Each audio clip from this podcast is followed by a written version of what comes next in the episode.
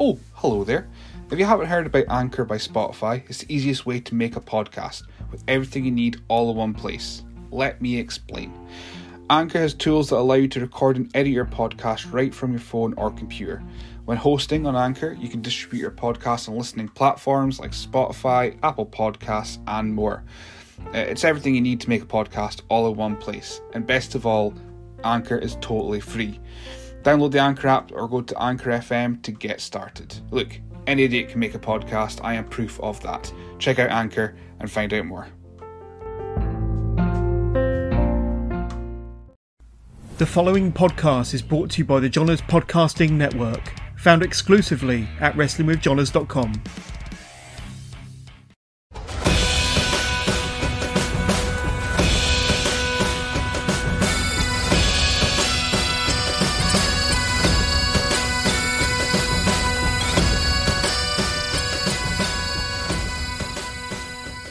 Welcome to the latest edition of the SWN podcast. I am your host, as always, Billy.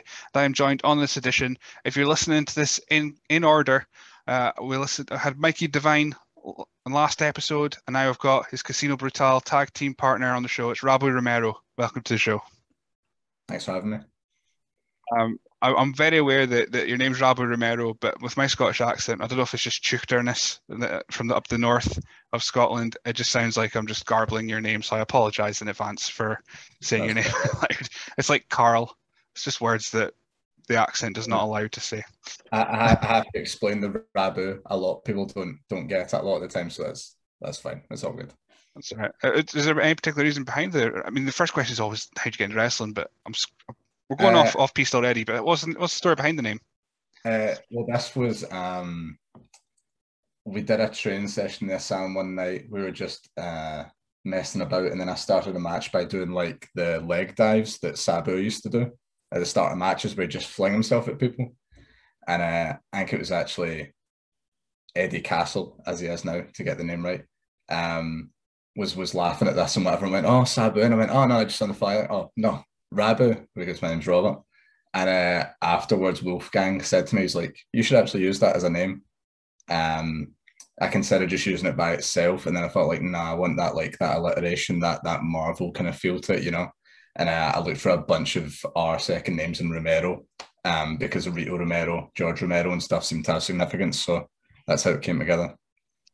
Nice. Um, so yeah, Marvel stuff you've you've piqued my interest already. We'll speak. We'll probably get onto Marvel stuff in the future, but I'll get the first question in the boring one, the the standard bog standard wrestler podcast question. What got you into pro wrestling? What was the what was the moment or match that got you hooked into it? Uh, I can't even remember why I started watching wrestling, but I remember I think it was just on Sky Sports one time, and it was coming up to SummerSlam 2000. I remember, and it was the whole storyline with Kurt Angle, Triple H, and The Rock um, and I, I, I don't know, I caught a random episode. I remember as well seeing a, clip, a clip, I think it was from Fully Loaded, would have been the, pre- the pay per view previously when Rikishi did the dive onto Val Venis And remember being like, yeah, what? That's awesome. Um, and then I kind of picked up from there and tried to keep up with etc.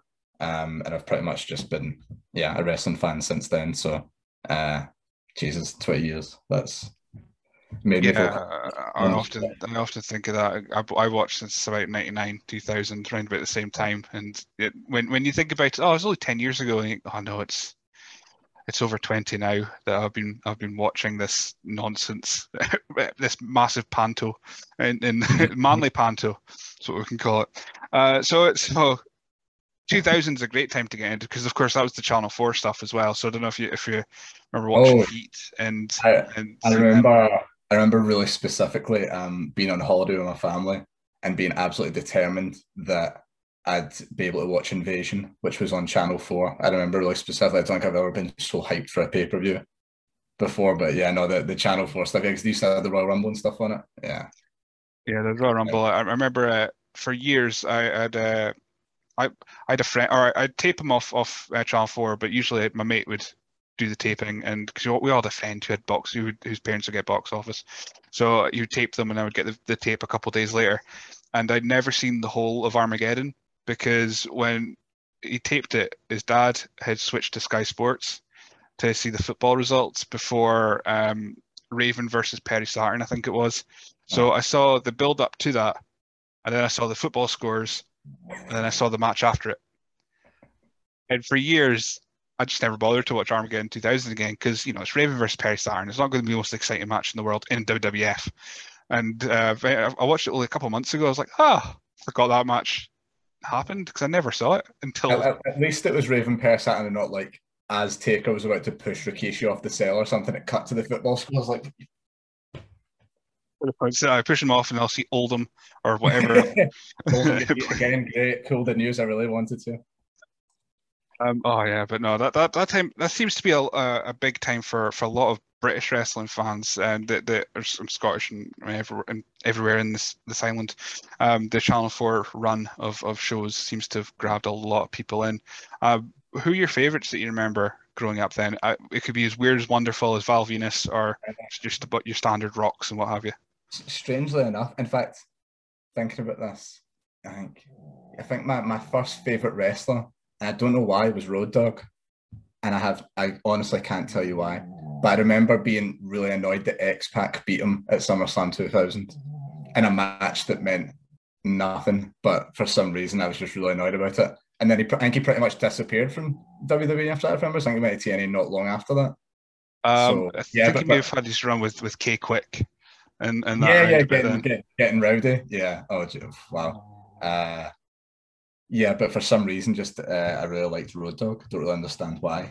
Um, but yeah, then it moved on to obviously like Austin. I was always a big fan of Kane, particularly like because that would have been the first Royal Rumble I would have watched in 2001. Obviously, Kane's performance in that. Um, and putting Taz up on the top rope and knocking off never gets any less funny every time I see it, which is which is great. Um, yeah, uh, I'm trying to think who else would have been just obviously all your big names and stuff. So it's a big Kurt Angle mark and stuff at the time. Yeah, and it's a great time for wrestling in general. Like so many top guys at once. Yeah, I never really took it in at the time until until going back watching it that Taz's music never finished. That he was he was he was on. I think it was uh, for years I never I never paid attention. Then OSW Review did an episode on it and pointed out that yeah, the, the music never ended. He he'd, he went onto the turnbuckle as it was still going, and he was back yeah as it was still going. Uh, but oh, that rumble is that's honestly when people ask what what your favorite rumble is. Every year it comes around, around about January, the polls go out. What's your favorite? '92 obviously goes up as a as a big favorite, but yeah. nah, 2001. That's it had the hardcore bit. It had Kane, had the honky tonk man, had Drew Carey, had uh, the Hardys colliding for for a minute. Best rumble. Had uh, had Haku coming in. Of course. I, yeah. I, I remember really specifically rewatching it, and I think it's Jerry Lawler goes, "Oh well, if anybody can eliminate the Undertaker, it's Haku." Yep, yep, Jerry, you've, you've called it right down the middle here. That's exactly what's going to happen. Haku is going to throw the Undertaker out of this Royal Rumble. Come on, Jerry, you're better than this. Um, what is your favorite elimination of all time? Though I think that's a more specific question that doesn't get asked as much. You're right, it doesn't. Um, from from that particular Rumble, it's Rikishi getting low blowed and pushed out by The Rock. Uh, but Paul London, 2005 that's pretty high up on oh, the yeah. elimination bar uh, by Snitsky. Yeah. Uh, I liked Maven eliminating Undertaker in 2002 just because it was just mental. Yeah, uh, getting his head put through the popcorn machine. That, yeah, yeah, yeah, good good times, and uh, just just just for like just because it was amazing as well. Uh, Drew putting out Brock. In, oh yeah, uh, yeah. In 2020. Yeah, uh, yours after the build. Yeah. Yeah. Any favorites? Yours? Um, Sergeant Slaughter getting eliminated in 1992, where he takes an insane like he runs. I think he gets pat- bypassed, and then he just goes straight. It's like he tries to do like a ricochet dive. It just goes right over the turnbuckle, hits the turnbuckle, and falls out. I don't think I've seen anybody else ever do that, but it's just it's just incredible to watch because the size of Sergeant Slaughter as well. Um, obviously the, the Taz one with Kane, always funny. Um, Sabu getting eliminated by I think, would it have been Kane? In I think it was yeah, chokeslam he, he came out, set up the table, got in, got chokeslam back outside, uh, and probably Nakamura eliminating Reigns as well because I, I didn't think Nakamura was winning that Rumble, so that was that was a good moment. And a special mention to Macho Man getting eliminated by Yokozuna in '93 when he, he did the elbow drop and then did the pin. he got lifted out, and that was it. Done. In uh, '92, when Macho Man eliminated himself, and they tried to kind of cover like Oh, in fact, in fact, oh god, Khali eliminated himself as well, didn't he? Or was that was that in a Royal Rumble? Or was, was I think it was a Battle Royal on Raw. I think it was a battle royal. Khali Yeah, yeah. got eliminated one year by by Beth Phoenix kissing him. Yep, yep, pulled him over. Yeah, Oh, yeah, that was great. I love the Rumble. It's it's every every January comes around, the Rumble advert hits, and that's when I'm just on the network or just I'm watching every Rumble. I'm watching them all again because they're just the best. yeah, Uh, it's the best event of the year. I mean, when this well as, as we're recording next this weekend is supposed to be Survivor Series, and um, I can't remember last Survivor Series where I was like so hyped to watch it, like because yeah. of the teams and all that. Yeah, maybe it's 2001 actually. I think the last time I was really invested in it probably been 2005 when they actually did brand warfare correctly. Oh And they had yeah, they were invading each other's shows and stuff. I guess even would have been like maybe five or so years ago when they had like they invaded Raw. I'm trying to remember, but like Kurt Angle was the GM at the time, if I remember, because then they kind of fired back. It was the whole thing, but even yeah, it's just this week, this year's been really poor. But the think that was are the- great, I think that was even two. That was when Becky got her, her face uh, smashed in by Nia. I think that was only what Yeah, yeah, four yeah. years ago, something like that. And it's yeah, three or four, and then yeah, it's it's it's been it's been weird. It's it's I don't know. I don't know if we're just getting too old for WWE stuff, but I still enjoy it. I'll still watch it. That's just how it is. I've I've watched it for I, I don't. It's like Stockholm syndrome at this point. I've watched it for twenty years, and I'll still watch it. Uh, at the end of the day. especially for, especially for the Rumble, no, no matter how like detached I am from whatever storylines WWE are doing at the time, the Rumble's always great regardless. Um, so that's that's always good to get hyped up about. Apart from maybe 2010, Charlie Weiss really hates um the Royal Rumble 2010. You should you should ask him about that if you ever have one. Uh, Who won Yeah. that one again? Is it is it Edge? if it doesn't, if it- yes, yeah, yeah, the Edge one, yeah, yeah. Yeah. Ju- Just because like half of the people in it are like basically jobbers. There's like no big stars in it, pretty much. And then, yeah, just that's just that that's just stuck in my head because I've never had heard anybody have such a visceral reaction to such a nothing Royal Rumble as the Royal Rumble 2010. But uh, yeah, Oh, I, I like that one. Now, now it's popping into my head um, because oh, that had the Khali uh, eliminated by a kiss, and had the CM Punk bit at the start where he eliminated everyone and started a sermon. And if Charlie Weiss is wrong, 2010 was a very serviceable Rumble, and then, then Edge came back way too early and looked very not Edge-like. Uh, Um, yeah, yeah. But you know, uh, I mean, if if I could look like that after after an injury, I'd be quite happy. To be perfectly honest, uh, at the end of the day. Um, right. So this is yeah, we- we've we've went off course so quickly in this, uh, but that's that's absolutely fine. I'll I'll speak about wrestling to anyone uh, for hours. Anyway, um, that's why I've got a podcast. So yeah, so ear- early favorites. You said Road Dog, and then obviously your your Steve Austin, what have you. Did you ever have a break in between? Did was there ever a point where you- where it became Uh, too cool to like wrestling? I wouldn't say it was too cool, but I did have a break for maybe like, I don't know, about a year or so, probably about like two, early 2004-ish to early 2005, something like that. I kind of came back into it around the times of that, that Survivor Series 2005 was kind of going on. Um, and then that led, they had the Elimination Chamber at New Year's Revolution, I remember, that was really good. Um, when Carlito and Masters were like the last two with Cena and then they turned on each other and Cena rolled him up, and I was I was so annoyed. I hadn't even really seen that much of John Cena at that point, but yeah, so it was going to be for a while. Oh dear. I always had the opinion of Cena. I, I like. I'd, I'd have no issues with John Cena at all as a wrestler. He- He's he's he's our he's he's uh, our generation's Hulk Hogan, um, for Yeah. for what a better term. But there was a, a couple of years where I got really annoyed where he changed his uh, like Thuganomics things like that, and then started doing the OK symbol. And I thought, nah, you've sold out, Cena. That's it. I'm done with you. That's just too far. Yeah. You've taken too far. yeah, the, the weird like cosplaying as a marine thing for a while as well that kind of went on for some reason. Um, as far as I know, Johnson has never been in any of the armed forces, but you know, uh, sure. Uh, but no, I, yeah, like yeah, there, there was a couple of years where it was like, especially when it was before the network and it was like fourteen ninety five for a pay per view and stuff, and it'd be like, cool, right? I'm going to pay my money to get to the end. Du, du, du. Great, okay, I've just paid fourteen ninety five to watch John Cena win again. This is uh, this is thrilling stuff. It's it's that time. I remember my my dad told a story years oh, about years ago. They they bought um, when he was younger, all his mates bought a boxing fight. It was a Tyson fight, and they paid. Uh, they put their money together for whatever it was, fourteen pounds to to purchase it, and then the main event was uh, Tyson knocked out whoever he was against in the first round. So they'd paid fourteen quid to see a Tyson fight, and that was it. It was done. It's over in like seconds. And I feel like that would be kind of the same. It's like, oh, you know who's going to win at the end. I was like, the, the wrestling equivalent of that for me was the WrestleMania with Daniel Bryan getting beaten in 18 seconds. Because I was such a fan of Daniel Bryan at the time. 1495 first match, here we go, bang, and then like, are you Vince? Are you kidding me, man? Come on, like Flo Rida had more time on that show than Daniel Bryan. It was uh, oh dear, yeah, that was that was a bit of a low point. Was that 2012? Uh, I think it was, yeah. Yeah, yeah, yeah. Because Sheamus, Sheamus won the Rumble. Yeah. I've I've never been so glad that my folks just re- flat refused to pay fourteen ninety five at box office, and my mate did. So I, so I got the tape instead. And then about years later, he'd stopped watching it, and he still had these these thirty tapes.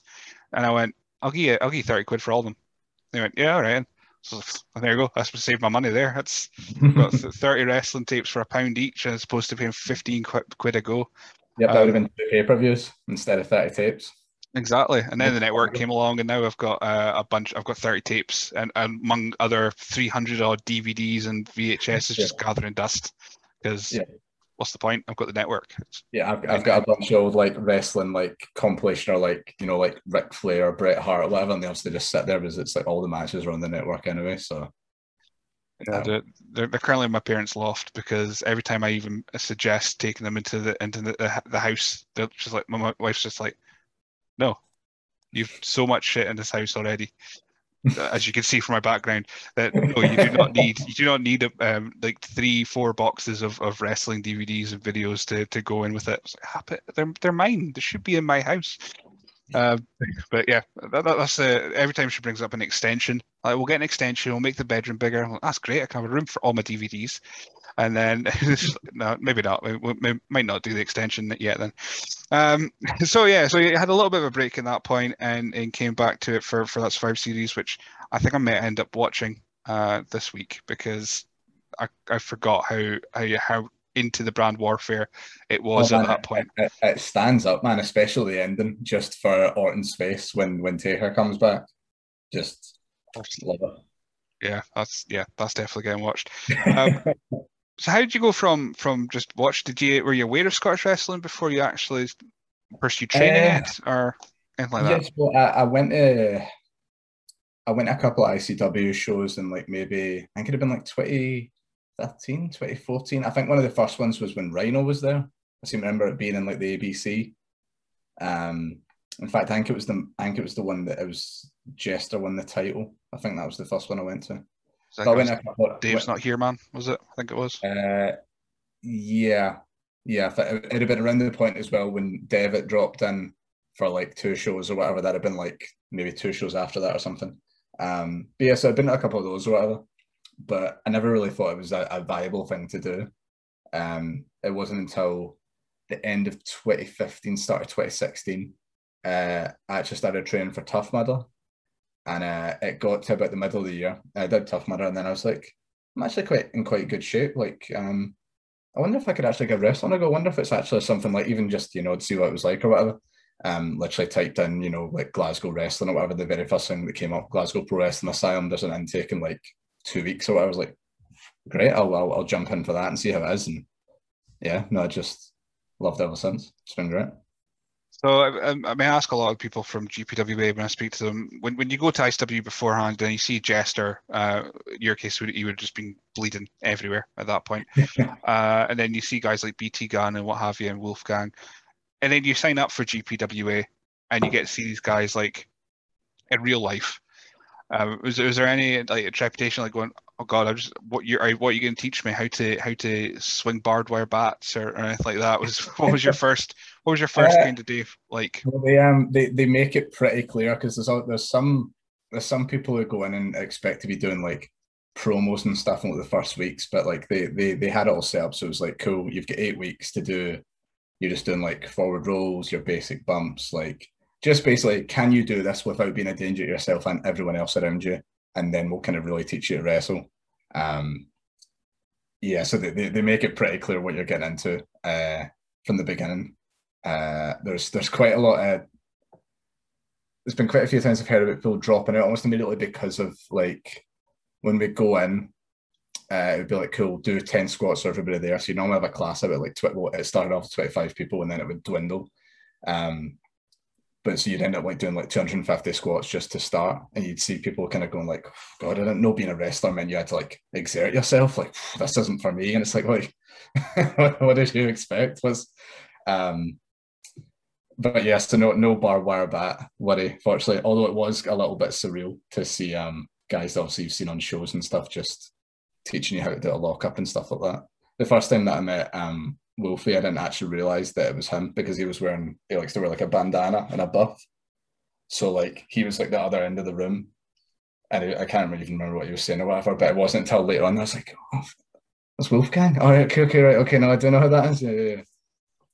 Um, did you have a character in mind then when you came in? Cause I have heard stories, uh, not from GPWA, but elsewhere, of uh, guys that come to training that have done a bit of backyarding. They've, they've had their trampoline kitted out and they come in with a character and a promo and a name and a, and a already have their gear, which is probably jeans and cowboy boots or something, you know. Um, did you ever have a, a, character in mind growing up, or did you do anything like e-fedding? Uh, no, nothing, nothing like that. When I when I first started at GPWA, I was what's that still do bit. I was really into Japanese wrestling and stuff. I love anime and whatever. And I was like, oh, I wonder if I could do like something along those lines. Um, obviously, it never you know ended up panning out and stuff. But uh, that, that, was that was the kind of thing I to do. I was like, oh man, I could I could do like a character like, like the Great Muta or something, or I could do like this or that. But yeah, no, just um, not the most relatable characters, or um, not really ideal for uh, connecting with a a casual like family audience or whatever. So yeah, probably glad that that went by the wayside, to be honest. So, uh, so you said the 250 squats, which my knees just hurt the the mere sound of that. Um, so, so, you say you were kind of you thought you were fit enough to do it. 250 squats later. Um, what was what was the the first hurdle you had to have? Was it um, getting your, your footwork right? Was it the ropes? Was it hitting the mat? What was your kind of first? Um, uh, there there wasn't anything particularly, you know, like the the basic stuff is obviously just different types of rolls um, well, they're not they're not expecting anything too much from you in the first eight weeks. However, again, it's just to make sure that you're not like, well, there were there were a lot of people who come in and couldn't do a forward roll and stuff, and it's like, okay, well, you're probably this probably isn't for you. Um, I don't know what it wasn't until we started to get into more stuff after the initial eight weeks, like doing like basic sequences and more moves like hip tosses, arm drags, etc. That that's more when you start to kind of the, the difficulty starts to ramp up a little bit. Um, some people take it really, really naturally with you know kind of every move. Sometimes there's just um, moves that certain people just seem to have a thing in their head about, and they they they really need to work at it. So, so nothing too too taxing that you found uh, in your initial initial start, uh, yeah. anyway. No, no, not not not in the initial starting period. No, um, it's it's more when you get to the point of you know you start to have matches and training and stuff, and then you realize that you're in the ring you've got to try and think about a hundred different things at once, and you've got to think about you know, pacing, selling, like your positioning, like say your footwork, all that kind of stuff, and then making everything look crisp, make sure your strikes are good, etc. But still like do character work, still you know, make yourself consistent, remember what the next spot is, make sure that the other guy knows what the next spot is, etc. Um, so yeah, that's that's more when it starts to to all kind of come together. Yeah, I was just again much like the squats, just mere signs that my brain's already kind of scrambled. Just thinking, I'd, I'd, I'd rather just want to get out and make sure that I'm alive at the end of it. but then you got to remember, like you say, all these things about and and because we'll, we'll get on to, to your actual matches, but um, because you're a tag team wrestler as well, there's a there's less a little bit less physical, but that means there's a whole lot more mental that you got to think of as well. And it's just yeah, yeah, it's it's yeah, uh, mind boggling. But before before you actually wrestled though, or before you made your debut, I think uh, you, you, made up you made an appearance in ICW uh, as as a referee. I did. I so, did yeah. Because of things that happened last year, we have to be very careful with names as we're going along this, but we'll try our best. Uh, there was a, a, falls count anywhere match uh, between, including Joe Hendry. Uh, no, that, that, that one that one that one wasn't me. Was it not you? Okay. Okay. There was a false count yeah. anywhere match the, involving the, people. Yep. Uh, That's the, the, the, the, thing that I mainly did with the refereeing was there was a storyline to do with um a contract for a match at the Hydro, and I was essentially like, um, like when they used to have like the hardcore title, I'd be running about with whoever had the contract and stuff. So they did like a bunch of skits and stuff backstage and stuff for it. Um, had to referee a couple of actual matches on shows and stuff for it. No, it was uh, I actually went down to a charity football match with Ravy Davy to do a skit with it as well, which was got to meet Didier Rigat. That was great. Actually, that was a good day. Um, yeah, no, that was that was an interesting uh, period of time. So how how were you approached with that? Was it just uh, one of the one of your coaches recommended you going, oh, you can do this, uh, or were, were you? Uh, yeah, how did that get set up? I, I can't even remember, remember exactly how it came in. They just they, they needed somebody for a referee thing. I've been doing ring crew and stuff for a while. I think I was just standing about. Um, I think it could have been anybody, to be honest. Uh, and yeah, no, I'm, I'm not really sure. I, I, guess they would have done a couple of skits, and then if the person wasn't any good, they'd probably pick somebody else. But apparently, I was good enough to do that. So um, yeah, no, it was fun. It was it was good. Some of the stuff we filmed for that.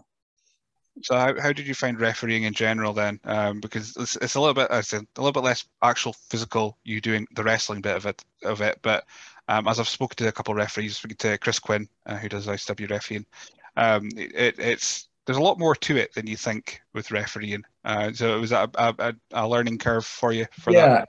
Yeah, well, I wouldn't. Um, I also wouldn't put myself in the, the level of actual referees and stuff, because I only did like a handful of matches or whatever. But um, I guess still things, you know, being a good referee is, you know, when you, you don't even notice that he's there, kind of thing. So and a lot of the time it's kind of anticipation. So like what moves coming, like what position have you got to be into, you know, be counting the shoulders, etc. Like um making sure that if you know there's a hard cam that you're not in the way of that, that if they're going for some kind of spot or whatever, that you know you can you can basically read the match while you're doing that, but then um, depending on what type of show it is, you might have, you know, like a wire in your ear kind of um, giving you feedback and, um, you know, trying to relay stuff to the wrestlers, etc. So uh, yeah, no, there, there, there's a lot more to it than you'd expect, rather than just slapping slapping your hand on the mat a couple of times. Um, no, that, that was that was where I, I, first like recognized you. And then when you made you when like videos or pictures went up of your of your debut time, uh, whether cage match is correct or not, I'll find out shortly. Um, I was looking at going, that's the referee. That's the referee guy that's now wrestling. it just happened. Um, so according to Cage Match, which is it's it's hit or miss with reliability at the moment. Uh, you made your debut in 2018 against Charlie Weiss. I am going to have to listen. I didn't realise that match was one cage match. Oh, you do have a profile, unfortunately, so I had to just. no, so, so, so, so, do you just pull it from random shows and stuff? Well, I was very much certain that you would have made your debut at GPWA or Wrestling Experience Scotland. So unless you decided to, unless uh, Lionheart pulled you in for PWE, uh, then I, I, was kind of I was feeling fairly confident that's where I'd, I'd, find your first match. Well, funnily enough, I did I did do one match before I debuted in the Asylum, but um, it was it was down in Sunderland. It was just a random tag match. It wasn't like a big show or anything, but um, it was it was it was okay. It was like a three way tag match. I was tagging my guy I'd never met before. Um, like in, in terms of you know the kind of first time I'd ever been in front of a crowd or whatever, it kind of went okay, but yeah, no, it's, it's kind of like non-canon. Let's go for that. It's like a, it's like an anime movie. You know, just that's that's not the official timeline. Officially, yes, uh, me against Charlie Weiss in the asylum in September 2018. I want to say. Um, that's well, I, I just wrote down 2018 because I thought why why write down the month? That'd be too that would make too much sense. Um, but so yeah, we'll, we'll, go back to that then. That that that uh, was it was it Upbrawl then Sunderland. Yeah, yeah, yeah. It was uh yeah. That always seems to be where where uh, like Scottish guys pop up when it comes to to uh, going down down south. Upbrawl seems to be seems to nab them first. I don't know. I don't know why. I don't know how. Um, so so first match then. Well, the non-canon first match, uh, unofficial first match, a, a, tag team match, team with someone you don't know, in a crowd that wouldn't have seen you because it's Sunderland. It's not like like GPWA or, or, even an ICW would have at least seen your face at some point. Yeah, um, yeah. How? Yeah, you said it went quite well, but what was was it? Was there nerves, or were you kind of just dragged down? Oh, part no, of the show? I, was, I don't know. I was I was I was nervous, obviously, because you know it was kind of like oh, like I've I've trained to do this thing for a while, but can I actually do it when you know like it's a real situation, etc. But no, in terms of like I didn't mess anything up. There weren't any major botches. We told like um, a pretty okay wee story kind of thing for a, a throwaway free tag team match. Um, yeah, no, just not nothing to write home about, but at the same time, not a not a horror show. So it did it did give me some confidence that like, oh yeah, I can do this, especially since it was a match that we planned, you know, in like 10 minutes and with that number of participants, etc. Um, yeah, no, it, it, definitely gives me a kind of shot in the arm, like, cool, no, this is, yeah, I'm, I'm not going to wilt under the pressure of even like, you know, a couple of people in an audience looking at me while I'm in a wrestling ring. So, I throw in the deep end uh, for sure.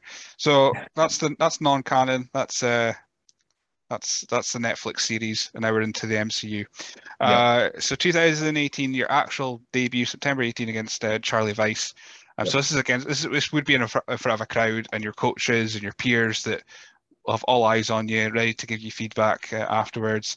Um, how how did you find out you're having your first match, and then how did you find the match itself? Oh, um, it was it was actually pretty funny how I found it. So like um the uh the old five well the five pound ones used to get posted on the um the Facebook group we had for the asylum. So be like, okay, cool, this is the card for this date, blah blah blah. And um I was like, I'd, I'd been training for a couple of years and I was like, oh, waiting for my debut, I'm waiting for my debut, blah, blah. And I remember every time one of these cards would come up, I'd go, I'd, I'd look at it and I'd scroll through and I'd go, oh, I'm not on it. Oh, shucks. Um, and I, you know, get it, whatever. And then this one time, I remember, uh, I think I, I'd come home from work and I fell asleep. And I, I, woke up and I had a bunch of messages, and one of them was from Charlie, funnily enough. Uh, and to, to drop my one bomb here, the uh, in fact, no, I guess I'm quoting actually, so it's probably okay. Yes, um, right. was, um, the the exact quote was, "It's happening, you big bastard. Check the Facebook page." Um, yeah, and obviously, you know, there, there it was. You know, um, Charlie Vice, Rabu Romero. Uh, yes, I know that was that was great. I couldn't have picked a, you know, Charlie's one of my, my best friends. So um, yeah, couldn't couldn't have picked a better person to have my, my first canon match against. So that was great. Um, I'd already worked him a bunch of times in training and stuff. So we put that match together in like 10 minutes or something, not long before we went out. Um, our time get cut when we were out there a little bit as well, but we were able, you know, just cut stuff out, flowed pretty seamlessly. Again, everyone went pretty well. So no, I was uh, I was really happy with that for my first match. Must say. I see uh, the last few few folk I've spoken to, Charlie Charlie seems to be their first opponent. Uh, I don't know if whether he's just uh, quite an even head, uh, even even headed person. What's that word? Uh, but he, he just uh, makes you feel comfortable in the ring, and he's just, able just to do what you need to do. It's the it's the old, you know, um, a good wrestler can have a good match with a broom, and in, in Charlie's case, he, he can. Um, so that day I was the broom. Um, yeah, no, I, I, guess that's why he was he was just like a, a, gatekeeper for a while, just a nice, you know, easy person to work with, um, nice like show opener or second match kind of thing.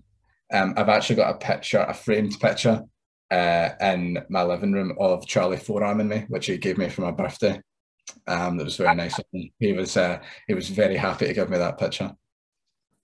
That's amazing. Did he sign it as well? Just to he didn't. Well, it, he basically signed my, my jaw that day, so I think that was enough. But uh, he also has the corresponding picture of his arm raised in victory in his house. So very, very nice. That's that's amazing.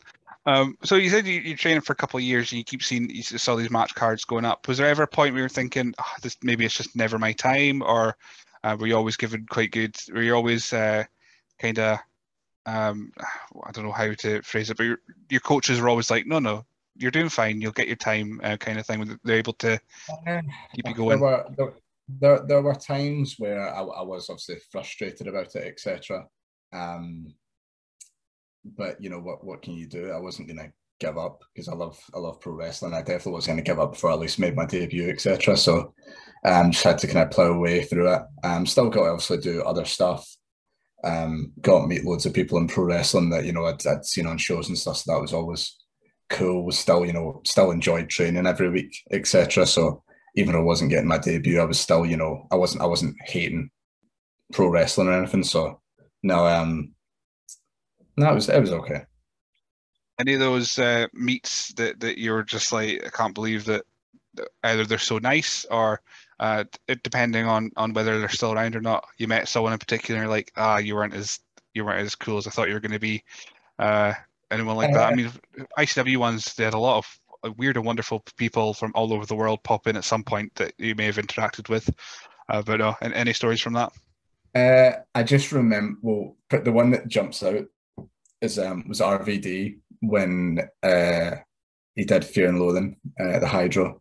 and I, I had to do I had to do some of the security work for like um, when they were doing the meet and greet. So it was RVD, Kevin Nash, and Rey Mysterio. Also, also sat next to Rey Mysterio and catering, didn't realize who he was, um, which was which was pretty funny. Um, so I don't think I'd, I'd, seen him without his mask since like what WCW or something like what you're talking about 2000. Um, but it was only when he was talking to Nash that I was like, oh my, okay, right, okay, that's that makes sense. Um, but no, just like that line was so long for that meet and greet, but every single person that came by RVD said like just absolutely buzzing, Rob Van Dam. Every single person absolutely buzzing to saying all this stuff. Like, yeah, no, he he couldn't have been any any nicer or more energetic, especially for a guy that's also been wrestling as long as he has. So. Uh, I'll, throw my, my one story of doing that. I, I did security for Drew, security, the loosest sense of the word, uh, for Drew Galloway. He, he came to Inverness hmm. um, to do a meet and greet, and literally I just stood at the door and held it open while everyone came in, got their things signed, and left. And he was like the nicest guy. And I'm just sat, sitting here going, if anything does kick off, I am no help to you. I have like zero help to you. I I could barely hold myself up, let alone other people. Uh, so you're on your own here. And he was, he was, he was so nice. And I don't know. I'm still determined that he didn't know who I was, but I met him a couple of months later because he came back up to Inverness out of the blue. I, I didn't know he was going to be there. I opened the door, there he was. He went, "Oh, how you doing?" And seemed to like he, he knew me, and I was like, "You don't know who I am, don't you?" A bit, no, still, um, the, I've had many strange interactions, but the Drew one's still one of my favorites. But yeah, so RVD being up there is just, just uh, what you see is what you get with RVD. Then I'm guessing. it's, it's also just occurred to me just really specific. that I remember meeting Zack Gibson on a night out after. I think I think it would have been was it Fear and Loathing Nine? I think it would have been Fear and Loathing Nine. But I remember standing and chatting with him. I was I was you know getting pretty close to being towards steaming or whatever. I remember just sitting talking to him about um an Idiot Abroad because he was talking about how he'd been wrestling in China. And then it's like, oh, you must have felt like Karl Pilkington. He was like, I did, you know, whatever. And then we ended up talking about that for ages. Just, yeah, just weird to think back that this guy that's now NXT UK now, whatever, I talked his ear off about Karl Pilkington. But uh, that's what you find. You find wrestlers generally um, outside of like this stuff, they they would speak about anything but wrestling. Uh, with with fans, they would more enjoy doing that because I had, I had uh, Joe, I had Joey Legend in a car in a car once, and I uh, picked up my wife on the way because Aberdeen to Inverness. I was I was taking him, and she spoke to him about musicals for the whole hour, and he was like so buzzing just to speak about anything yeah. but wrestling for that that hour and he was yeah. about Aladdin, uh, the musical that was in Germany, and I was like, I didn't even know that was a thing, but apparently it is. So there, and I, I, was just in the front, just just hoping they'd get to Inverness without killing anyone. That was kind of my only thought at that point was, just get there, don't die, don't die. I don't know, don't be responsible for killing Joey Legend after after years of hearing stories about being uh, stuck on ice with Edge and Rhyno, and and uh, here I am uh, on the A96, just wishing I don't kill him. Um, but yeah, so you're meeting wrestlers is still weird, and, and now that you're in the wrestling business, uh, if, if as much as you, even if you want to fight it, you are in it. Um, it must be weird that you meet these guys now, and you kind of have to try and maintain some sort of professionalism. I suppose like I'm a wrestler. Don't want to be I'm a wrestler, Tay, but like you you've be got to be like uh, we're we're colleagues instead of just being a fanboy. I, I, guess it's one of those things that's kind of easier to do as time goes on because um, I, I, I think you realize like when you see interactions between like really like super fans who obviously like you know meet these guys from whatever and are going crazy and you can see the guys just going like Jesus this is and you're like yeah I can, uh, it, it, humanizes them a lot um, and it kind of makes it easier to just be like yeah like the, your exact opposite reaction is to be like oh like a fan kind of thing, you know, into like, yes, I, I don't know. I, I guess it's just one of those things that's, you know, everyone's relative. But and I suppose that as, as you're, you're pretty much a, a bad guy everywhere. Uh, you haven't had to really deal with that just yet, but I'm, I'm assuming there's still going to be some fans uh, outside after after shows waiting to to get a picture with all the wrestlers. And I know there's been there's been really nice nice fans. Um, there's uh, Scottish Kitty uh, lassie that does like has done like fan art and stuff for a bunch yeah, of the I've seen her art. It's amazing. Yeah, and no, she's absolute sweetheart. I've got, I've, I've, still got that in the living room and stuff. Just this, um, she's, you know, I don't really look that good in photos, but you know, she's managed to make like good in her artwork. So fair play to um, yeah, no, the, the fans are, are are lovely. Even like um, we did a show um in Govan the other week, and all the kids are you know little crazy Govan kids or whatever, but you know they were you know all just having such a great time, etc. And they're all you know they're excited. So no, it's great. Even even for a, a heel or whatever, you know. So we will definitely speak about Govan because anytime it's brought up, I I I love. I've always seen two Govan shows on YouTube, and I can't imagine how people feel being in it, wrestling in front of that crowd because it's just so it's fun, man. nuts. It's just, yeah.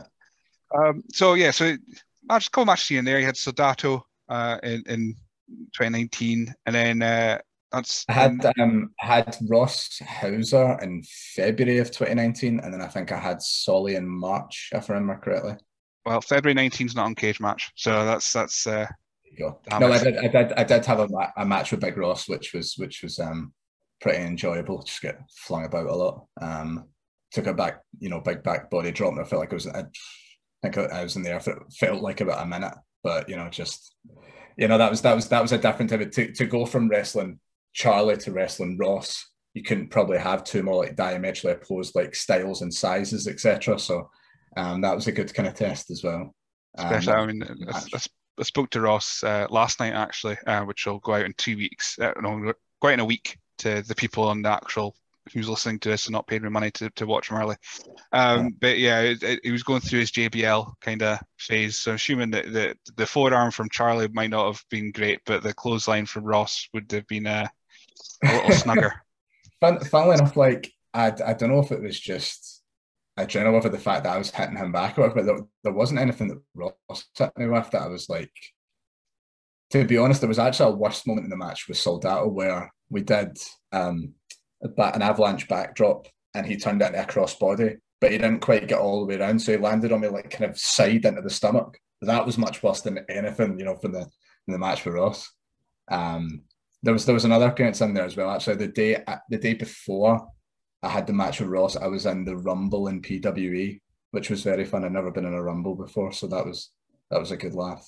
Um, got to do some sequences and stuff with BT, which was which was great. Um, yeah, no, that was really enjoyable. Uh, because Adrian had asked me to be on that show, so that was yeah, that was that was magic. That was that was another like just talking about like the the non-canon match being like a um bit of a you know like a shot in the arm for like oh I can't do this or whatever. That was the first time that a coach specifically took me aside and like went, do you specifically want to do this? Um, so that was good, and especially from Adrian because um he was pr- probably my favorite coach, I would say as well. So no, that was that was good. And I get the vibe from from hearing stories about about uh, Adrian that he, if he wouldn't have put he wouldn't have put you on his show, especially if he didn't think you were capable of doing it. Well, yeah, especially it's because it was his show that that that added another layer to it. Yeah, it's not like he was asking me to be on like an asylum show or something. So, um, yeah, no, that was that was great. Um, so we'll, we'll we'll get we'll get a little bit of Lionheart stuff just done at this point uh, because 'cause, you know it's not, it's not going to be that it's not going to be it's, there's going to be I'm hoping there's going to be a nice story or two because of course there will be but it's not it's not the, a particularly happy subject uh, to speak about um, so of course so you would have had that match with Soldato the month after uh, of Mm. course Lionheart passed away so uh, you said he was your your favorite coach um, how I mean, I mean, was the I've got- atmosphere for that afterwards Um, okay, it was just surreal, man. Like I say, um, particularly, you know, like, like all our coaches are, are great or whatever, but I, th- I think Adrian, I don't know if it, like between like him, like BT, Stevie, probably Wolfie are probably the ones that are like, you know, are probably like enjoyed the classes the most, etc. But I felt like Adrian was the one that believed in me the most. Um, and before he passed away, he actually wanted me and Mikey to team together for the first time um, on his next show in, in Ayr. Um, yeah, and then so so it was just even more of a shock to just go from that to suddenly just it was it was gone. It was um yeah, no, it was it was rough. Um I got a call when I was at work. It was um it was Charlie that phoned me actually. Um and I, I, I guess to put kind of put this in context, uh, some of the boys had found found out about Adrian quite quickly. Um, Charlie was one of the ones that got phoned um, kind of second tier after that. And he tried to phone me first, but I was in work, so I couldn't answer the phone. Um, and he phoned Mikey next and basically went, "This is this is hand to Adrian, etc."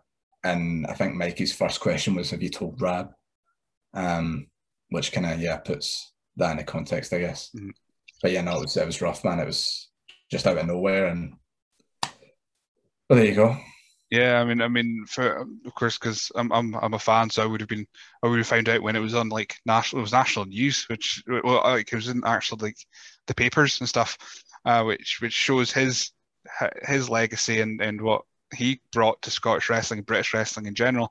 But yeah, I mean, for for someone like myself who'd only seen him wrestle, maybe he went walked by me once, the last WrestleZone show that he was at, and um, that it, it broke my heart to watch. I couldn't imagine guys like yourself and guys that had wrestled him as well, thinking, Jesus, that's if this is breaking my heart, and I, I'd only passing met him. I can't imagine what it would be like for you guys. Was there was there uh did you find it was difficult to get you back motivated wrestling, or did you find that because he believed in you, you're like, well, I can't give this up. I'm just gonna just play my get well. That was that, that was that was that was part of you know a kind of good motivation of like no, I'm going to keep going. Like obviously Adrian's gone, but um, you know, he believed in me, so I'll, I'll believe in myself, kind of thing. Um, yeah, no, it was it was more just the kind of absence going forward, I guess, of like you know, because there'd obviously still be, um, you have those little momentary kind of re-realizations, if it makes sense. When you get in that position, you've kind of almost forgotten about it, and then you're you're hit by that realization again, um, which are kind of sometimes worse than the initial um, kind of realization. So it was, you know, sometimes we'd be in training or if we do a drill, and I'd I'd maybe think of like it would come into my head like what Adrian would have said, um, or like if we do a drill that we'd done with him or something, I'd kind of hear him like "good rab" or something like that, you know, in that you know, uh, classic kind of Lionheart voice or whatever. They just, you know, yeah, those, yeah, those were uh, kind of tougher little pangs or whatever to deal with, but um, yeah, you well, get, get, get, a solid foundation to, to build on. So that's I couldn't have asked for any more. Absolutely. Um, so so is that and the next match I got after that is is you and Mikey teaming up. So was that pretty much like as he suggested it, as, as Adrian suggested it before before his passing, was that you just you and Mikey just going, right, we're just gonna we're just gonna do this then. We're gonna well, we um we had we had tied together quite a lot in training just because I think of Mikey's style um, he's quite good at controlling matches kind of on the ground, and then more kind of striking wise, um, that's more my thing because we look similar. Um, because also we just do these training matches, whatever. A lot of the time, just it would be like, oh, Rab and Mikey, why don't you just go together? Um, we seem to have good chemistry, etc. I think that's what obviously what Adrian saw. Everyone wanted to put us on that show, but then also wasn't until a couple of months later um, that yeah, I d- I don't know. Just we we had a bit of a more of an influx of singles guys at that time whereas there weren't as many tag teams. So I think they felt like, oh, this this could be a good thing to kind of build more tag teams out of the asylum or whatever. So, um, yeah, uh, if I remember correctly, our first tag match was against uh, Luke and Paul. So I've got anyway. That's yeah. what I've got written down. The uh, the Bathgate Boys, as they were known unofficially. Um, Paul, who I found out the other day, is a is a wrestling champion in Texas now at Dustin Rhodes' oh. wrestling school. It's crazy. Is that as Paul Hub- Hub- Hubris? Paul, Paul, Hubris, yeah. Ah, it's right. I was I was on Instagram the other day, and it, like you know, I scroll by whatever, and I was like, I thought it was like a suggested post for something to do with Dustin Rhodes, and I was like, well, that's weird or whatever. And then I was like, no, it doesn't say suggested. It says like I know this person, Paul Hubris. Who's that? Whatever tagged, and I was like, one of the first pictures was like Paul in the asylum. What's going on here? This is great. Yeah, it's so, so weird. weird that like that's I've had the same kind of thing because I, I was like, oh, this this Scottish guy's won a, a, wrestling championship. I'll go follow him on Twitter. I was already following him. I was going, I don't remember. I don't remember following that guy at all. And now you've now you've just you've connected the dots now. So yeah, yeah he's, that is that is wild. Uh, can, think. can thank that for that sick comeback that me and Mikey gave him for that match. You know, he's uh, he's never looked back since. So there you go. Well, I'm going to write it down. I'm going to see if I can get him on for season four. That's happening. Right. There you go. um, yeah, that's yeah, so weird. Okay, cool. Right, that's that. So, Smashing Brothers. Then, uh, what I got from Mikey pretty much was you're the ideas guy uh, when it comes to names and what have you. So, uh, Smashing Brothers. What was the thought behind that? there, there wasn't a lot of thought behind it, man. To be honest, we um we, we got thrown together quite like obviously because we we've been tagged in training, but nobody specifically said to us like, oh, like we want to make you guys a team or whatever. It just came up on the card like, oh, um, you know, Rab and Mikey against uh, Luke and Paul, and it's like, what are we gonna? I think somebody joked before about like, oh, they look the Basham brothers, oh no, but you'd be the Smashing brothers or whatever. That um, it just we are like, cool, we just use that. Like, sure, yeah, it's like we, we don't know if we'll even like team together for very long or if it'll actually work or whatever. So uh, let's just go with that. Um, but yeah, that that yeah, very very much a temporary name. Uh, I still I still like it, but yeah, no, um, maybe maybe a bit too generic looking back, etc. So, but you know, it, it, it, did what it had to at the time. Yeah, and uh, well, this is where uh, when me and Mikey were speaking, where we just ended up going into bald uh, talk for far too long, probably. uh, but but uh, so I was thinking, I, I, when you said May, you said uh, Basham Brothers, that's just that's kicked my memory back up. But yeah, that's pretty much what he was saying as well. And and uh, Basham Brothers isn't their tag team. Uh, at least you didn't go for the pleather gear. Um, they're no, all for no. pleather. No. don't think I don't I don't know who who could have volunteered to be Shaniqua. Is it Shaniqua? Uh, funnily, funnily enough, um, Shay Monet is uh, volunteered to be the Shaniqua for our tag team. So, um, you know, uh, he, he, seems pretty buzzing about that. So, who knows? Maybe, maybe we'll maybe we'll come back as the Smashing Brothers one day, and we'll have um, you know, Shaniqua. I guess would be the. Uh... I mean, my thought was tall, muscly, long hair. Clearly, it's Flex Hunter getting a comeback. We can get him and uh, get him with a whip. You know, work. Um, so yeah, Shaman, Shaman yeah. You know, you know, you know, like that meme of like the like you're smoking the fag and just like I've not heard that name in years. That's how I feel about Flex Hunter. Like, anyway, Flex was he's a character. There, there's there's been a lot of characters at the asylum at the time I've been there. Flex was definitely uh, well, literally and figuratively one of the bigger ones. Um, or, or uh, Ross can get a wig. Big Big Ross can uh, be Shaniqua. Um, well, that's a that's a that's a shuddering thought. We'll move on. Uh, so, but I mean, it came to like tag teams. I mean, the, the next next two matches I have written down anyway uh, for for your wrestling experience Scotland stuff um, was the two pretty much two other tag teams that that have come out of uh, F um, FPWA GPWA. Uh, we've got the Govan team and then the Purge as well. So. Yeah, when you started uh, teaming as the Smashing Brothers, and you thought it might not last that long, and then you're in these these matches with with some of the more established tag teams uh, from GPWA. What what point did you think? Oh no, we can. This is actually going to be our thing now. I'm, I'm a tag team guy now. To, to be to be fair, so like um saying like I, I didn't know if we tagged that long. Like as soon as we had the match with and Paul, and it went you know really well. I felt like our, our, chemistry again. Like you know it's it's different having things in training and then actually being in the ring and seeing how it goes to the crowd and stuff.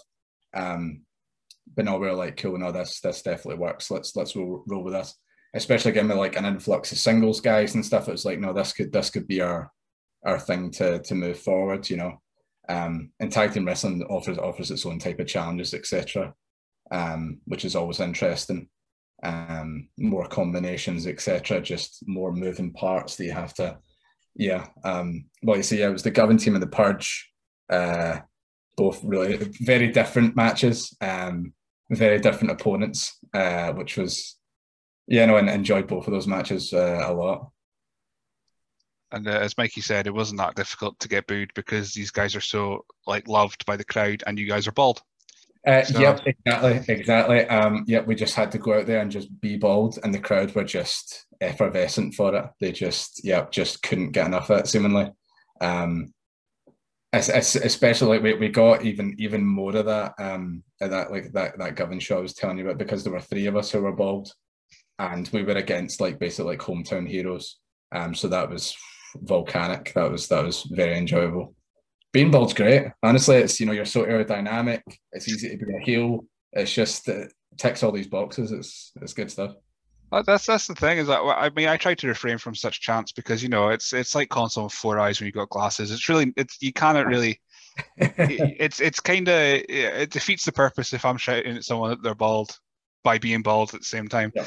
Uh, but I was I was saying to, to Mikey uh, that, uh, that your team kind of reminded me of like like just your look as FTR, and then I was realizing it's because one because you're bald. But it was any uh, tag teams that that when when you thought right when you got had the match, you thought, oh, this could be a thing.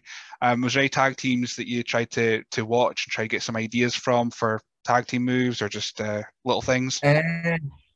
Well, a, a, lot of the times we've come up with moves and stuff have just been messing about the ring and training, etc. But I like to look back at like kind of like classic tag teams like the Heart Foundation and stuff like that. Um, bunch of uh, matches from like All Japan when it was um, like Kobashi and Misawa and stuff would tag together. Uh, yeah, no, just there's there's there's no specific tag team I don't think I could say are like my favorite of all time, but I do have a, a bunch of them, if you know what I mean. So, uh, yeah, there's there's no specific tag team that went like, oh, we'll just like we'll just take we'll just wholesale take their moves or like their style or whatever. Um, yeah, no, there's again, there's there's so much different stuff with tag team wrestling as well, so many different combinations, etc. That um, it's always fun to try and come up with the intricacies of of timing, of placement, of where's the opponent going to be, why would the other guy not be trying to break this up? Um, do you, are you using the five count or within the rules, but like still cheating within the rules kind of thing? Um, no, it's uh, there's a, there's a lot to it. It's great. I enjoy tag team wrestling. Yeah, so at this point, I've just got there's a drop off of nothingness because the pandemic hit. Uh, was there any other companies that you're able to to get to in that I haven't mentioned so far? Um, because um, Target seems to to draw grab a lot of guys uh, from GPWA and anything like that. No, that's that's pretty much um, we. There, there, has been other wee things like went down for like a rumble at PCW and stuff. That was Adrian's um, tribute show. Um, yeah, no, nothing specific. Obviously, like like you know, the pandemic just wiped everything out, kind of thing. Um, yeah, which was which was annoying because we'd we'd kind of built a bit of momentum there. You know, we just had the match with the Purge. Um, things were really kind of coming together, uh, and then just obviously nothingness. Um, but yeah, so our, our, our first match really back uh, there was the the one at CPW um, the other week. So we'll, we'll get to that. We'll, we'll fill in the blank in between then. So 20 months of nothing. Uh. How did you fill your time then? And because well, there's no no gymming for a majority of it. There's no uh, shows to go to or nowhere to train. How did you how did you find your pandemic? Uh, well, for a while, like fitness wise, I would I would try to do like card workouts, um, or even just like sets of things and stuff in the house just to kind of. But then as time went on, and it obviously became apparent that you know we weren't getting a lockdown anytime soon for any extended period of time. It kind of fell by the wayside, but um, then for a little while, when I, one of my friends lives around the corner from me, and he got a home gym uh, put in, so I would I would go around to his, and uh, we'd work out and stuff there. And this was during the period where, for the first seven eight months of the pandemic, I was furloughed, um, which was great and absolutely awful at the same time. Because also there's there's having so much time, and there's just having so much time. Um, played through all the Dark Souls, just played a ton of video games, to be honest. Um, I, I, hadn't really gamed for a while, so that kind of reignited my passion for that, which was great. Um, I'd never played the Dark Souls games specifically before. Uh, in fact, I'd always kind of made fun of my friends who played them, like, "Oh, you think they're so special because you play a really hard game?" Like, "Oh, well done, you." Um, and then I played them, and I was like, "No, these are actually incredible. Like, fair play. Yeah, no, this is. I can I can see why you like these." Um, yeah, uh, I don't really know what else to say about the pandemic. And it's just it was just nothing. It was terrible. But uh, sp- speaking of games, yeah, I mean, my, my if if anyone checks my my PlayStation trophy count, um, I I rattled through. I love the Lego games. That's my jam. I'm not into Dark Souls. um, uh, give me something nice and pleasant to play. That if you yeah, die, yeah. you just pop up in the exact same place again. and uh, I think I, I must have completed about maybe six of them uh, like from PS because I had PlayStation Now for a little bit, so I'd rattle yeah. through all the PS3 ones and then rattle through all the all the I had a PS3 downstairs because my office at that point was just a corner in the living room because I'm thinking, oh, it's a week or so, oh, it's a month or so, it's yeah. two months or so, and then by six months, my wife was like, "You find a way to get that computer upstairs because I am not sitting in the living room with that anymore because it was just a dining table that just rattled every time you typed." So I had to go, I had to go uh, was basically steal, but I did they do know I have it. I take a desk from work, and this is my office now with all my crap in the background. Um, but uh, yeah, so yeah, Lego games, and then I, I did load uh, 2K20 stuff on WWE and made a bunch of folk. Then June arrived, I had to delete a bunch of folk. uh, so it didn't really go well at that point. But um, yeah, a lot, a lot of gaming. So Dark Souls, oh, Uncharted as well. Uncharted was free. Uh, PlayStation put them out, so I end up rattling through those again, and I loved Uncharted. I love those games so much. Um, so Dark Souls, and what's your other gaming? What's your non-Dark Souls gaming habits then? Uh, well, just now I've been trying to get the platinum for Final Fantasy X, which has been an undertaking. That is a that is a long ass grind uh, for that platinum. Um, I discovered Persona while um, the pandemic was on as well, which I'd, I'd heard people talk about Persona Five for years about how it was amazing or whatever. And it was another one, um, like like say, it wasn't free, but it was on sale, and it was like, oh, it's like a it's like a tenner. Um, might as well just pick up and see what it's like. 200 hours later, just like that was the best thing ever. That was that was incredible. Um, but now like got a whole bunch of games. Uh, in, t- in terms of like, I guess the equivalent for me Lego wise, you would be like, I, I did the all the platinums to the trilogy of Spyro games, like the the remastered trilogy. Just oh man, childhood just just came back. It was beautiful. I found out very quickly how bad I am at the flight ones in Spyro. Oh, the worst. Yeah, yeah, yeah. Oh, yeah. the ones you, you have to go in and like collect ten of whatever thing. or you yeah. have to work out the route and stuff. Oh, terrible. No, I, I, that's that's where I drew the line with Spyro. It's like I, I really enjoyed the games. Just let me enjoy them. I won't. Get, I'm never going to platinum them because I'm rubbish at the, the flight ones. Yeah. So I thought I'm just going to enjoy the experience for what it is. um, same with Crash. I realized I loved Crash growing up, but it must be like a, a memory that I've implanted that oh. I remember I was terrible at it. So I bought it, started playing it, going, I'm rubbish at Crash. Why did I ever enjoy playing this game? I, that, I hate it.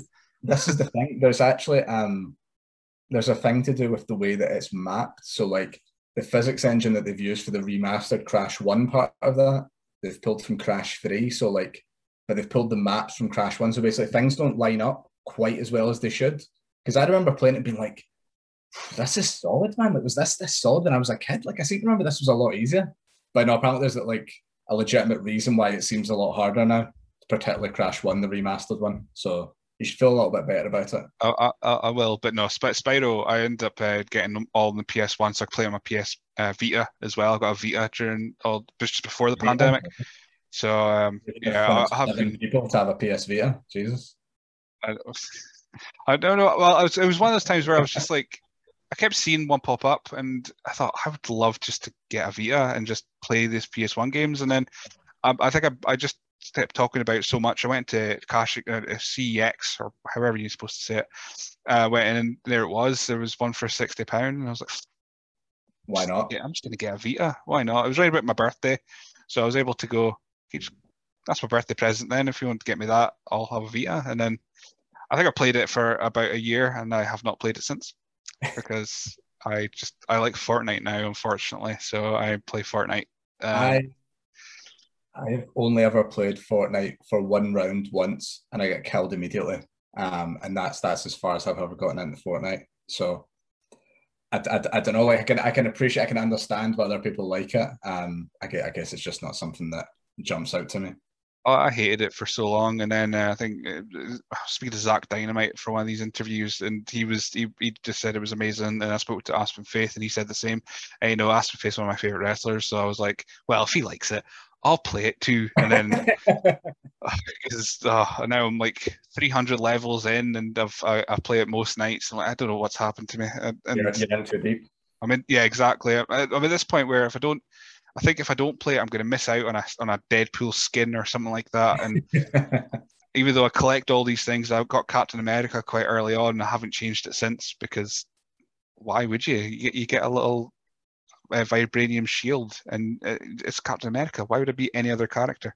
I guess, um, I guess you could say we would talk about Marvel. So, well, I mean, you brought it up, so uh, um, I'm, yeah. I'm always interested to hear people's take on Marvel, especially um, with what's happening with Phase Four, etc. Um, an interesting time.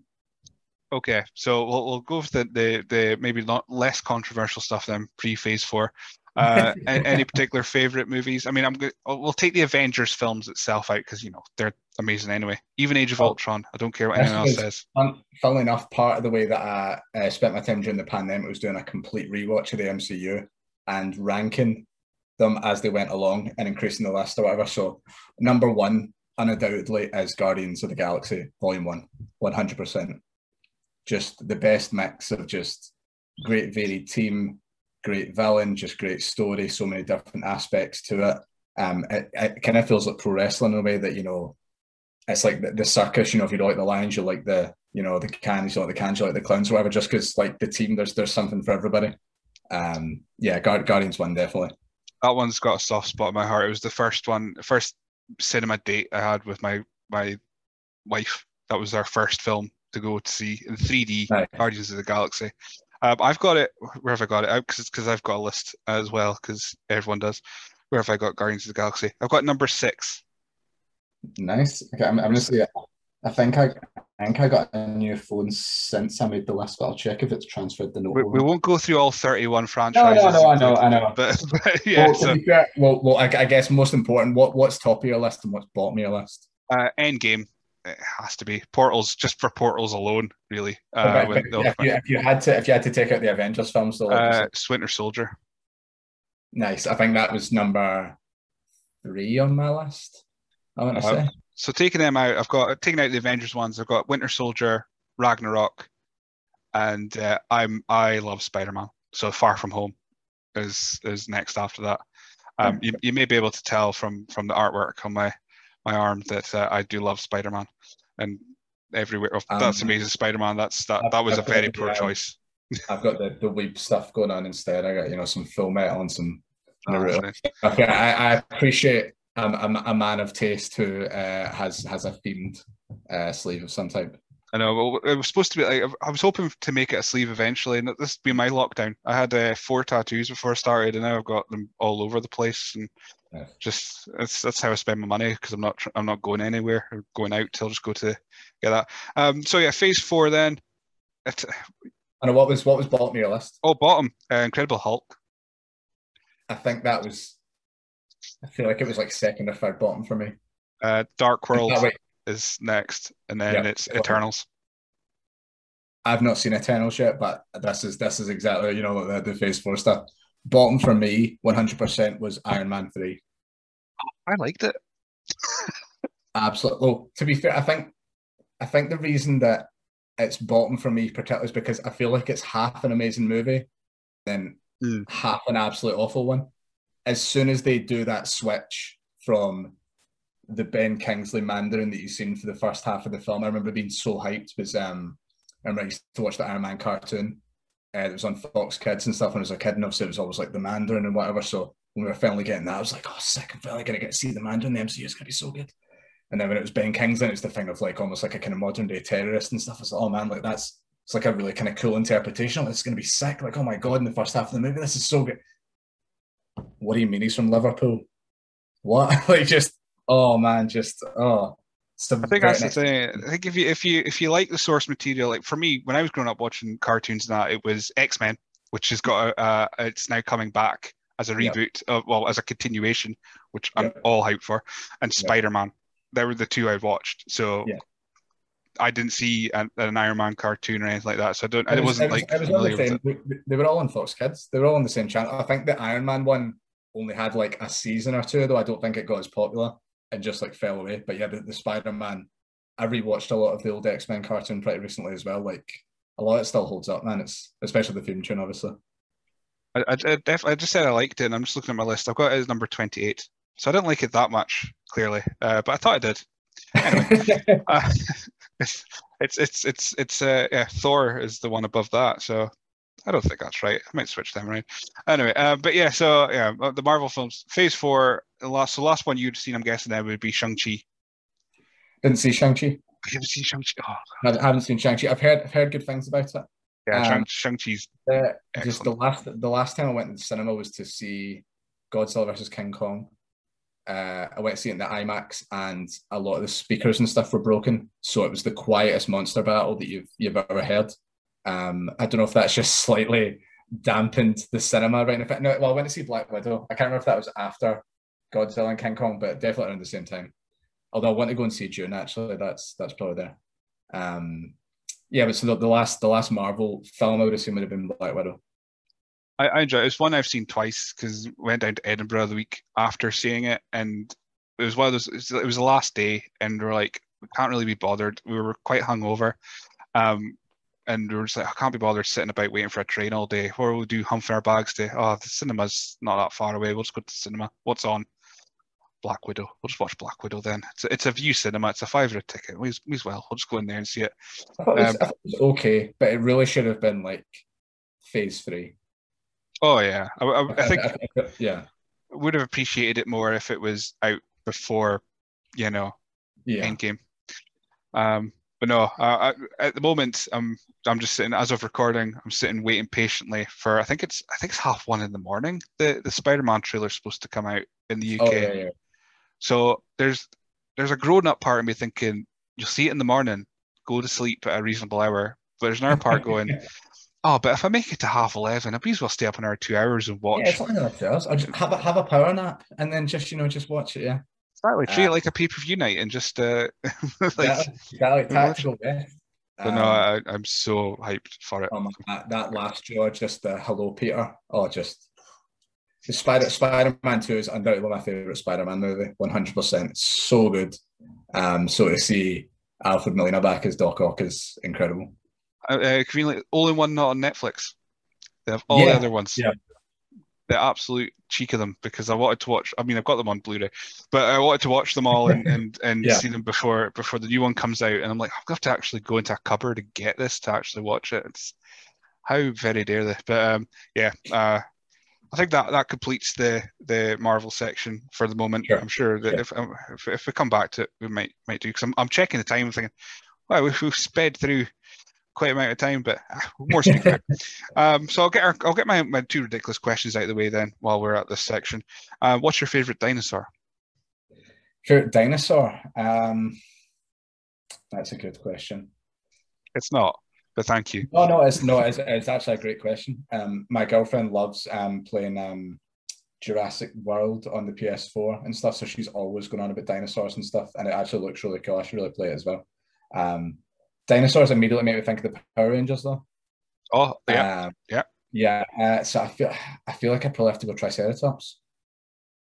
nice. Blue Ranger, Billy the Blue Ranger. That's always a, a good uh, good shout.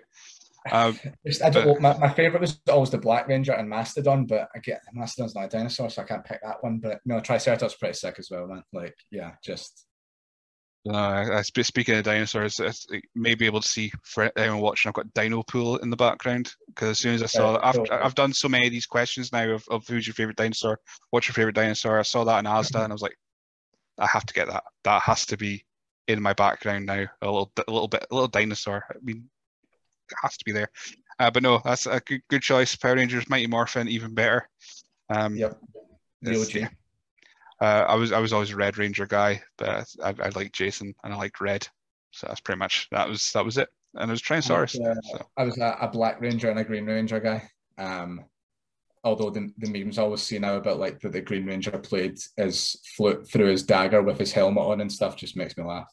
Um, so ridiculous, but the Dragon Zord's so cool. So oh, yeah. um, Uh, what I didn't realize till recently, very recently, that the in the actual where they take the footage uh, from the the the actual Japanese show, the the Yeah, yeah, yeah. Ranger is supposed to be a dude. I never Yeah, yeah. never clicked with me until very Yeah, recently. I was like, ah, yeah, because the Pink Ranger's the only one with a skirt. yeah, Yeah, yeah, it's um Super Super Sentai. I want to say Yeah, that's name, it, name yeah. series. Yeah. Um, do you remember some of the other like TV shows at the time that got ripped off from these type of shows? There was like Big Bad Beetleborgs, and VR. Mas- and- uh, Mask Rider. Yep, they, they tried to do that same formula, just tried to recreate Power Rangers, just lightning in a ball. Can't recreate that. uh, Beetleborgs. Jeez, that's that's a throwback. But, oh yeah, that, that that would be that was my mornings. Uh, Saturday mornings, I'd- watch that, and then Teenage Mutant Hero Turtles, not Ninja, it was Hero Turtles back in my day, yeah. and uh, and Gargoyles.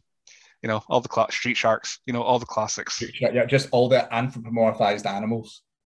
Just Yeah. turned like just yeah.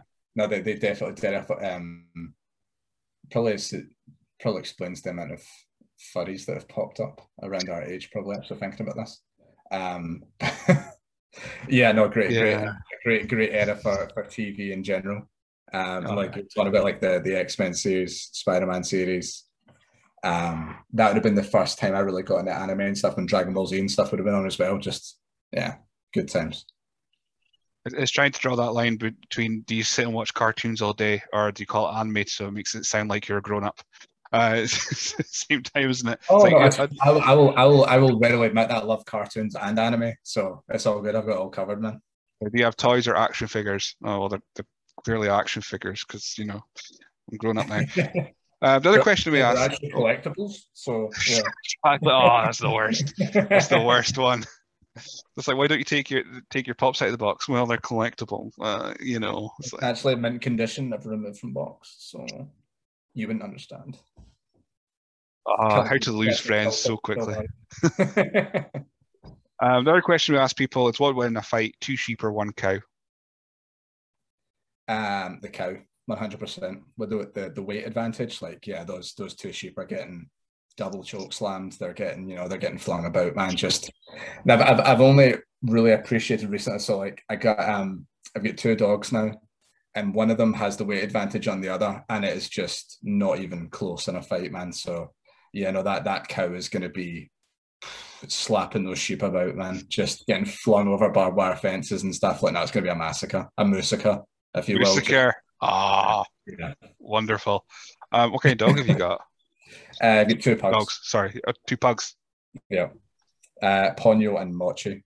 They are both very cute, but Mochi is um, I think she's just scared. Yeah, you are. Um, she's like a rescue, so she's kind of scared of everything, which then leads to aggression when she sees Ponyo or she feels like she's getting more attention. Um, yeah, so we've we've had to kind of keep them separate for for a week or so now because yeah, Ponyo wasn't really standing a chance. It was a bit of a shame. Yeah, um, I've I've got one. I've got a, a Beagle Lab cross called oh, Sandy Claus.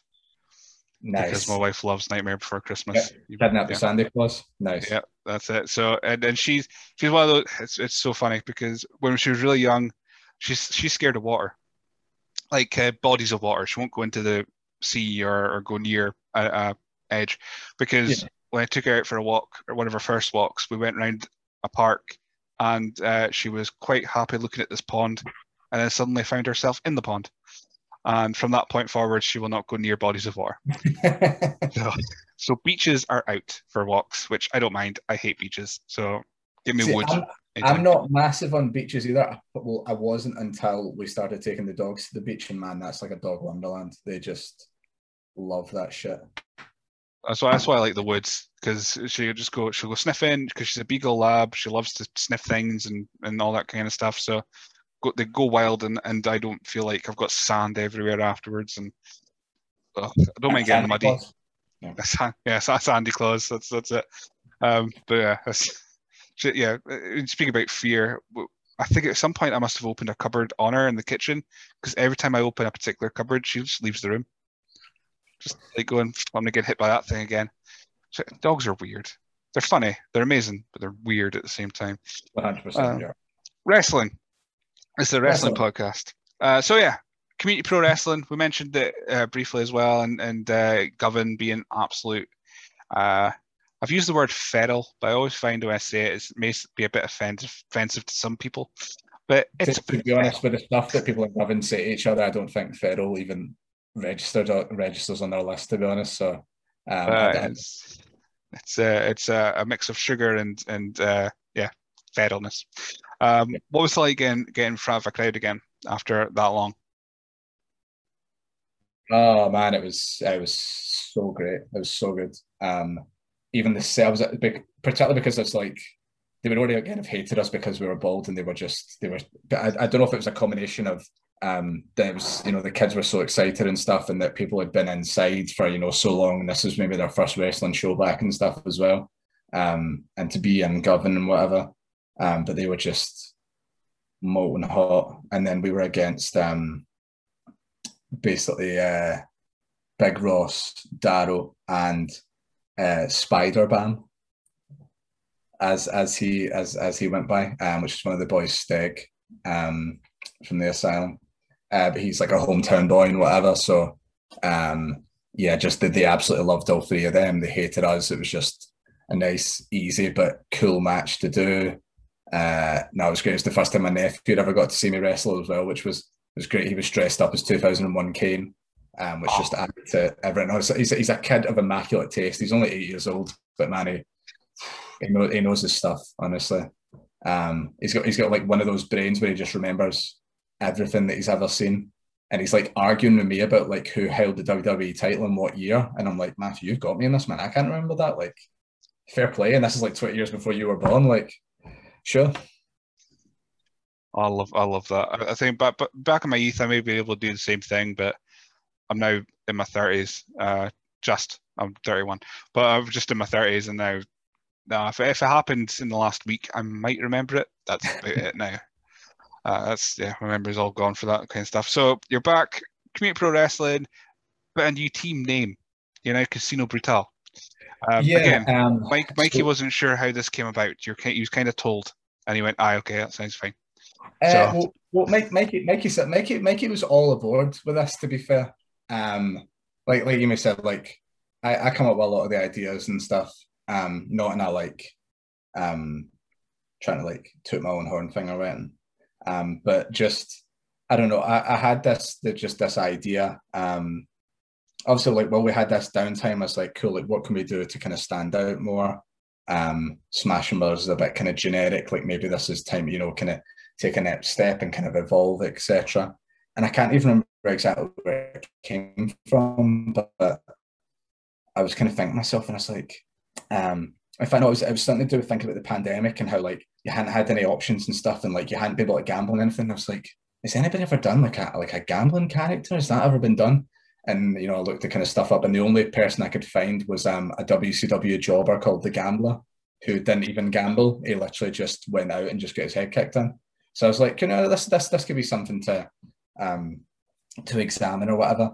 And I was like, cool, like how would this work with Mikey? And I was like, okay, like, you know, we could extend this. I was like, you know, had this idea, like, you know, I could be like the house, the house always wins. That's like a total asshole thing a heel would say. Like that's that's good. That could, you know, tie in. Like we could go in like an APA kind of direction with it. Like if it's trying to think of like I could go into like make it like sleazy, like a type of like loan shark gambling, just horrible character basically. And it's like this could really have kind of legs and stuff. Um, and then I talked to Mikey about it, and it's like, you know, we could, you know, we could play this off because I don't, I don't want to make it seem like Mikey's anyway lesser than me. You know, he's, you know, we're, we're teammates and whatever. Don't make it, what don't want to make it seem like I'm like the leader of a two man group because that's that's not the thing. So, so it's like, so how do we keep each other on a kind of level peg and etc. Um, yeah, but no, I, I kind of talked to Mikey about it, and he loved it. Um, we ran it by Wolfgang, and uh, he seemed to really enjoy it. And we, we hadn't actually thought of a name at that point. Um, I'd thought of a couple of names, and he kind of went, "What have you got?" And one of the first ones I said was like, "Oh, like Casino Brutality." went, "Yeah, go with that one," because like you you know exactly what you're all about. Um, yeah, so that's that's what we're running with now. You know, we kind of get new gear and stuff. Um, my girlfriend was nice enough to like make me this like homemade jacket with pink feathers and stuff. It's it's sick. Um, yeah, no, I, I think it's just a a better all round character and gives us more to play with, kind of thing. So that's the that's the change. I think I tried to throw in the tagline of uh, "If you get in the ring with you, it's a gamble." You know who? Oh uh, yeah, yeah, yeah. You're going to be rolling loaded dice, etc. I thought I saw my fun. It's it's insane.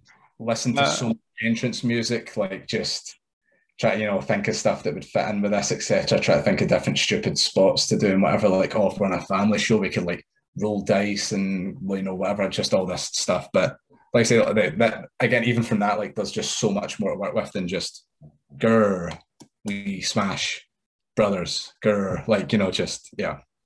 Promote a bit of Kenny Rogers and uh, the, gambler on. Um, oh god, the gambler. That's that's uh, that's the only time I've ever heard of the gambler was through uh, Wrestle Crap. I don't know if anyone, yeah. you've ever read that. But uh, they used to put up like the worst thing. Man Mountain Rock always seemed to appear somehow. Um, but yeah, that's that's a that's a blast. I'm. I'm, I, I might not watch that. I'll stick with Survivor Series 2005.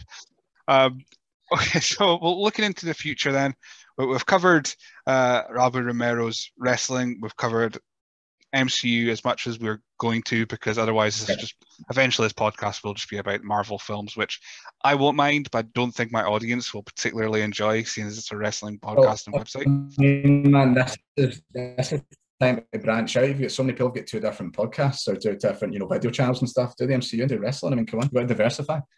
Well, I, I, don't want. I, want I don't want to. I talk with you about the MCU till the cows come home. So sign me up for that.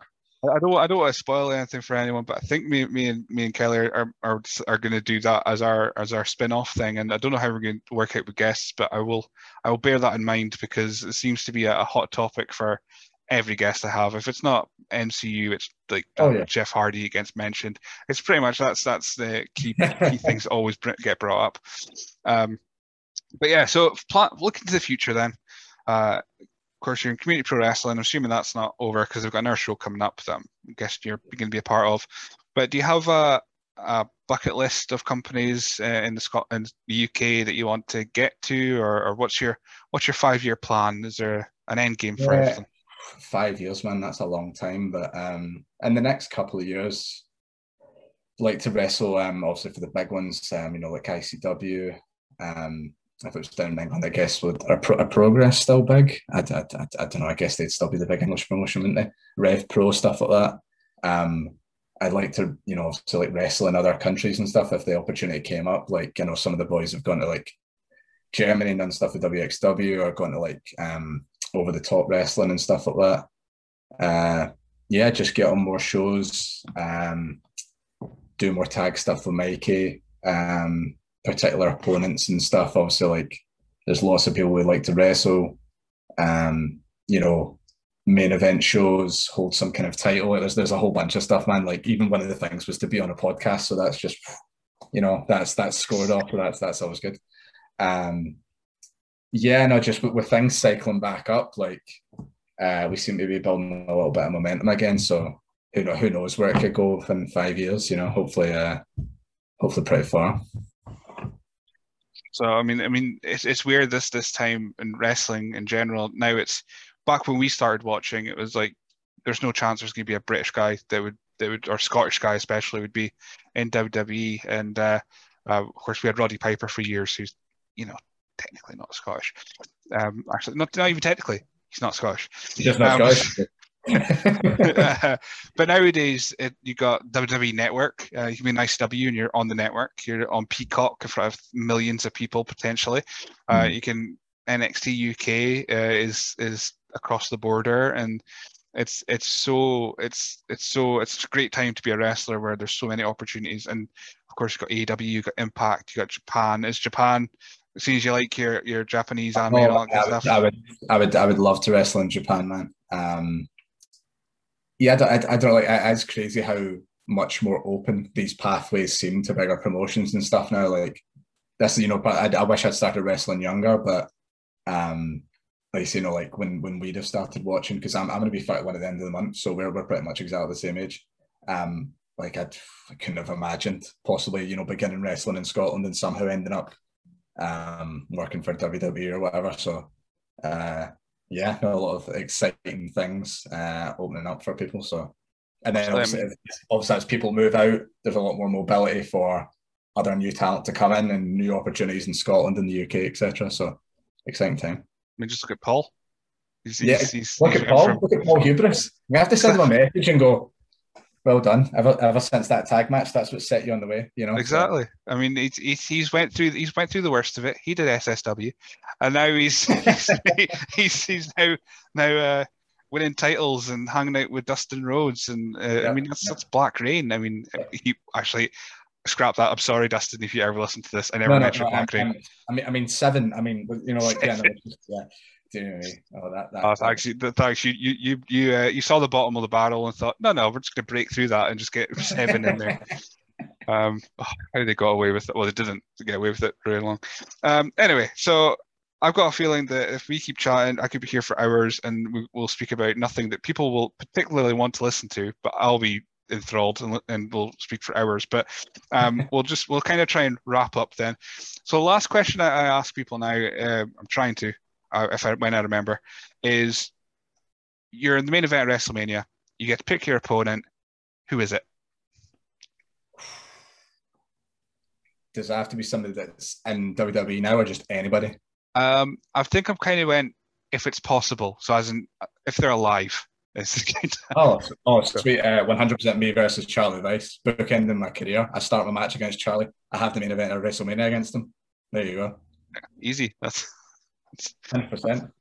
There you go. Um, so yeah, that's this. I've, I've had an absolute blast speaking to this this evening. But before we go, where can people find you on social media? Where can people find more, more about yourself and about Casino Brutal? Oh man, it's it's all pretty easy. Um, pretty much all the social media, just nobody um has a name even approaching Rabu Romero. So it's literally just on everything, just the one word Rabu Romero. Um, yeah, just Rabu Romero, all, all one word on Twitter, uh, Facebook, Instagram. Uh, it's mainly Instagram I've been using these days. I've been man, I'm not. I'm terrible at keeping up with social media. Like my girlfriend's amazing at it. She's got like however many followers and stuff. Like um, so I've been trying to post more content, etc. But yeah, just Rabu Romero for for anything. And I don't know if we'll we'll probably create a, a Casino Brutal page going forward or something. But just now, um, I think Mikey's is literally just Mikey Divine as well. So um, you know, you, you'll get the details on either of those pages essentially. Excellent. Well, perfect. Well, thank you very much for joining me today. Thanks very much, man. It's been a blast. Thanks for having me on.